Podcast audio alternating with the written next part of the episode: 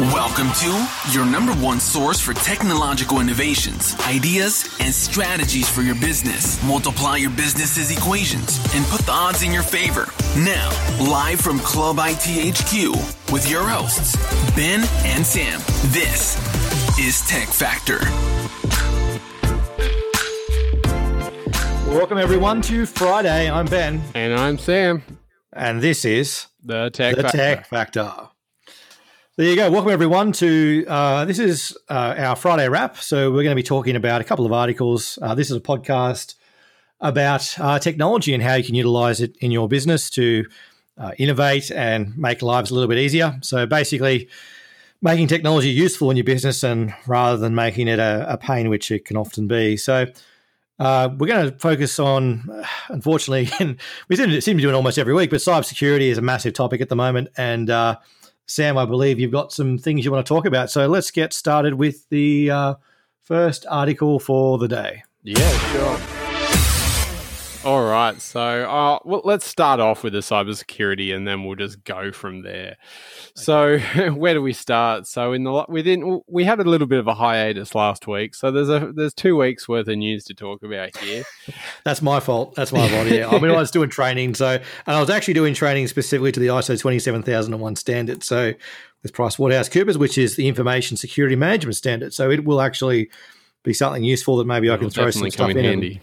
And talk about for sure. Yeah. So anyway, Well, we've got a few things here. I'll, I'll, I'll read the headlines while we're at it. We'll go Drinks Maker Lion shuts IT systems after cyber incident. Honda is hit by ransomware attack. Fisher and Paykel appliances struck by Nefilim ransomware. I mean, it just keeps coming, doesn't it? It goes on and on and on. And honestly, if, if you're reading these articles every day and you're not doing something about your your cybersecurity, um, you know, you you're living in an alternate reality that only Donald Trump could understand. yeah, well, well, our first one there is Lion, who owns XXXX, Tooheys, Hahn, Dairy Farmers, some Juice, Yoplait. They pretty much shut their doors and stopped all production on throughout all of their businesses while they figure out what happened. I was going to say it's no, oh, that was no loss until you mentioned dairy farmers. I'm like, okay, dairy farmers. Like yeah, it's about, XXXX. like, no, Hahn, nobody like, oh, cares whatever. about XXXX, do they? I mean, unless you're from Queensland, which, at the moment you're segmented from the rest of the country, anyways. Exactly. so yeah, so so to say anything more about that, so they're basically, I mean, that, that's the right procedure, right? So they've shut everything down, do a full diagnostics, understand what's actually going on Yeah. before they make a decision, and that's that. Look, that's the smart thing to do. The last thing you want to do is go ahead and go, oh, we think it's this, and we just keep running business as normal until we sort of you know figure it out or whatever. Like, like they they really you the it is a smart strategy. If you're not sure what the hell has happened, you're shutting it down, locking it it, locking it down, taking it offline is the is the right strategy. At least they can't Um, take any more there. But Lion said in a pretty brief statement that they experienced a cyber incident and has taken the precaution of shutting down our IT systems, causing some distri- distribution issues to our suppliers and customers. So a little bit of a, a hiccup there by the sound of it, but there isn't much left on this one. So um, I'm not sure whether it was ended up being as big as they thought, or whether they're sweeping it under the rug and pretending it didn't happen. I'm, I'm sure it's the latter. Well, yeah. Anyway, so and then the uh, other one you said had Honda, and there was Fisher and Yeah, Paykel so well. Honda suspended some of its auto and mo- motorcycle production globally as the Japanese car giant grappled with the suspected cyber attack, said a spokesman on Tuesday. The suspected attack affected Honda's production globally, forcing some bl- plants to stop operations as the company needed to ensure its quality control systems were not compromised. Then they said that they eventually just ended up turning everything back on, so it must not have been too much of a drama over there at Honda. the power of dreams. yeah, definitely. And then it was Fisher and Paykel appliances, which were struck by the Nefilim ransomware, which we all know Toll was taken down by recently. Um, and here I haven't read too much into this one, but it looks like doesn't look like they had much of a drama either. Looks like um, they pretty much just shut down part of their systems, and um, after going through what they did or did not have access to, ended up turning everything back on. Yeah, there you go. So the other thing um, that I wanted to have a bit of a chat about, I'm going to press our little.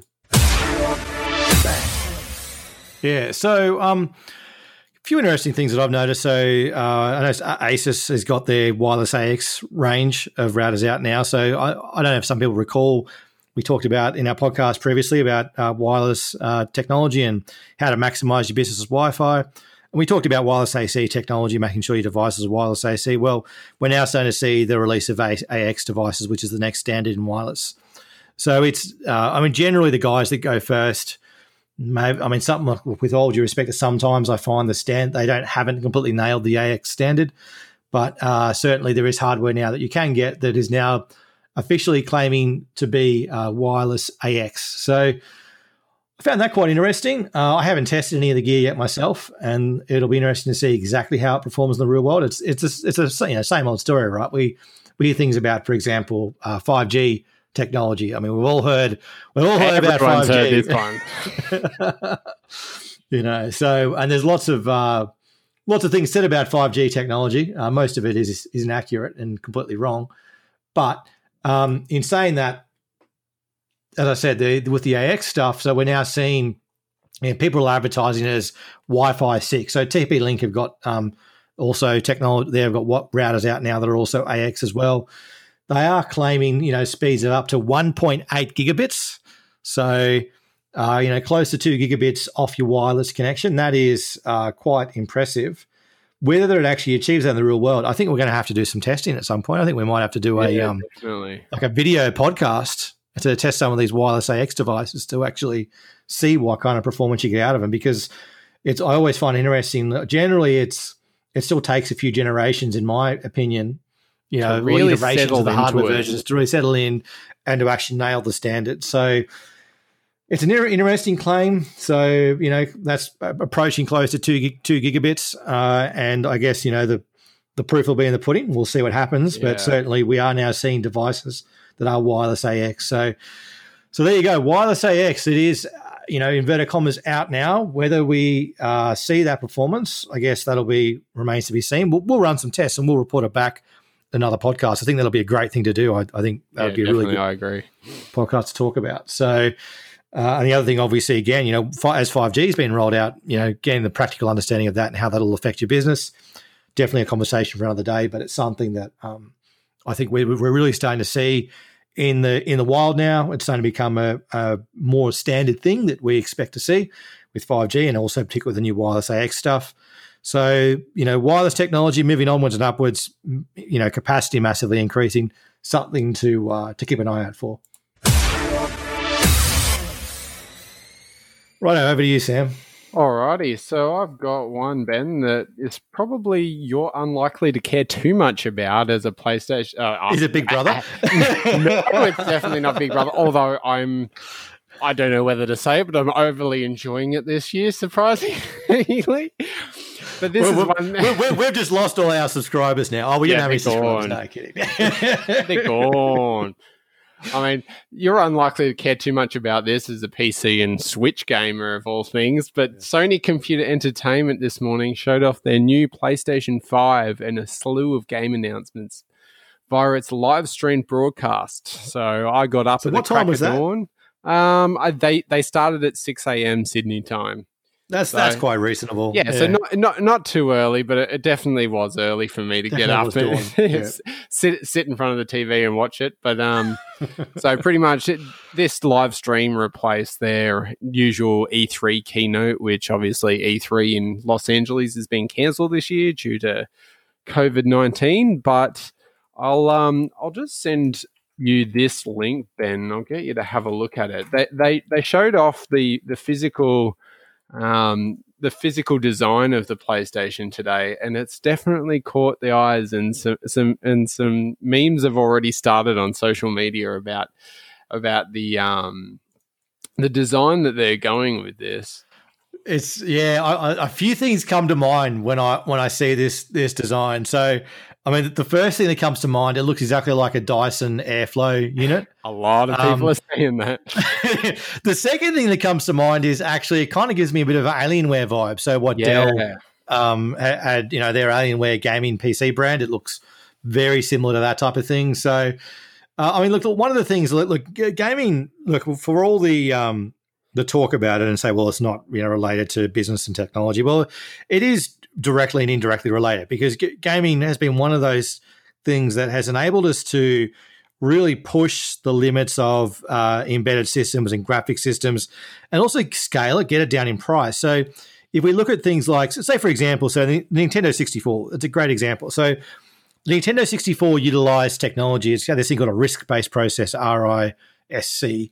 Um, and it was uh, actually a processor uh, that was produced by Silicon Graphics. Silicon Graphics were a company, and they are since I think they're now part of Pixar these days, or parts of the group are part of Pixar. But Silicon Graphics are the guys who are responsible for the graphics in Jurassic Park, uh, which is the original Jurassic Park in 1993 or whenever it was. So, so they had massive mainframe systems, and they designed specific uh, graphics chips that were designed to optimize the way that you handle graphics instructions and, and all this, so you can do really cool stuff in movies. But then with with technology being the way it, it is, and what Nintendo tried to do was they tried to embed SGI's technology into a gaming console. It was extremely bold at the time, and it, it meant that their console was severely delayed, and which it gave the Sony PlayStation One its its initial footing in the market because. Well, you know, originally they, they, they were in a um, in a partnership originally, Sony and right. Nintendo. That's right. So the, the, so what happened was the Nintendo looked at a bit of history. So they they partnered with Sony for what was called the the Super CD. So Nintendo realized that the Super Nintendo basically needed more storage and needed to find a way to uh, basically take it to the next level. And so they looked at an add-on called the Super CD. They partnered with uh, Sony to build a CD based gaming platform. So where you'd plug into your Super Nintendo this extra system. And then with all the delays and timing of it, they said, look, it's let's just go to the next stage. And so they decide to can that project. And then Sony is like, well, we want to keep going with it. So they keep going with it. They released the Sony PlayStation and they released it, you know, well into the same cycle that Super Nintendo was competing with. So Sony had a an advantage in the sense that they were kind of competing with the Super Nintendo and the Nintendo 64 was massively delayed. And Nintendo went with a, a cartridge based platform, which was extremely uh, bold at the time, as everyone's like, oh, it's all CD, it's all going CD. But the thing about CD technology at the time was that uh, it was very, very, very slow. So the Sony PlayStation, as as good as the game range was, uh, you know, the reality of it was that the load times were were really yeah, there, there, were there were obvious load loading times between loading between different levels and things like that, and and that was part of the thing. Everyone just got used to it. That was part of the, the CD experience. So that was what people got used to. But Nintendo was like, no, it's going to be a seamless thing. It's going to be this and this and that. But anyway, getting back to the whole thing, I've gone on into a tangent. Gaming systems do push technology, and they, you know, the thing about an Nintendo 64 is, you know, it's millions and millions of units.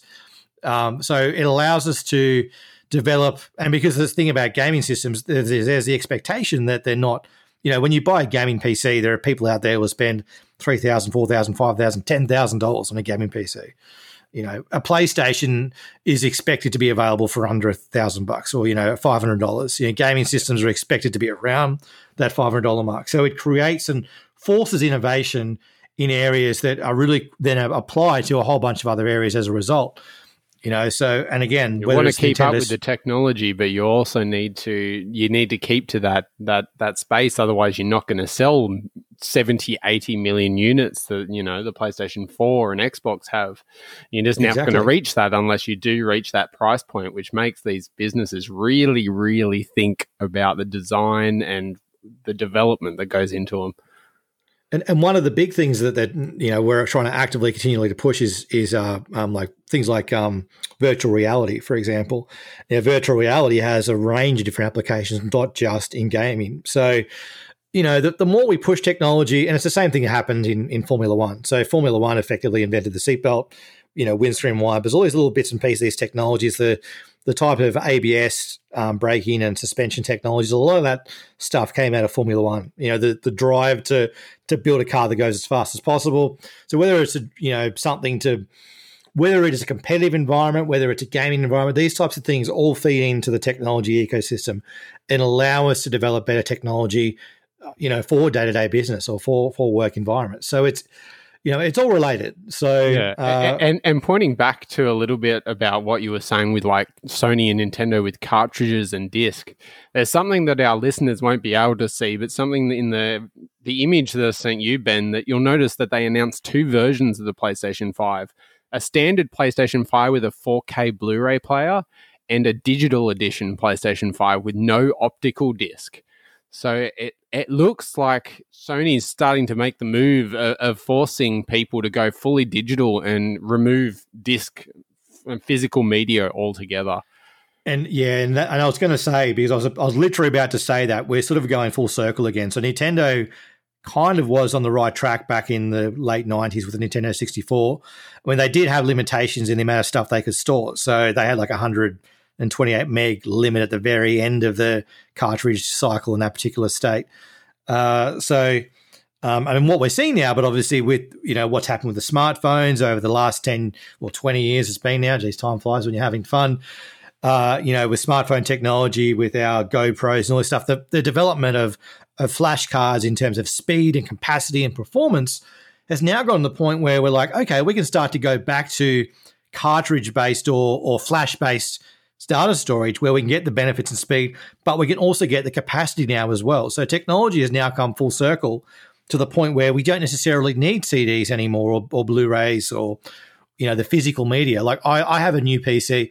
I don't have a CD drive plugged into it. I don't use a CD drive I on this. I honestly don't think I've had a CD drive in anything for a long, long time. The only thing I have is a PlayStation 4 Pro, and I don't use it for CDs or movies or anything. It's it's solely just for games. So you know, physical media is definitely going away. And you know, now that especially in Australia, now that we do have widespread NBN access, then generally most people have decent um, access to decent speeds. Fifty percent of the time, maybe. Unless you're on it's, fixed uh, wireless, you poor, poor buggers. Yes, that is not good. We uh, yes, our headquarters has fixed wireless, and, and uh, it's worse than dial up. Yeah, and if I say any more about it, I'll have to mark the episode as explicit. Yeah, we'll so, leave that one. Uh, yeah.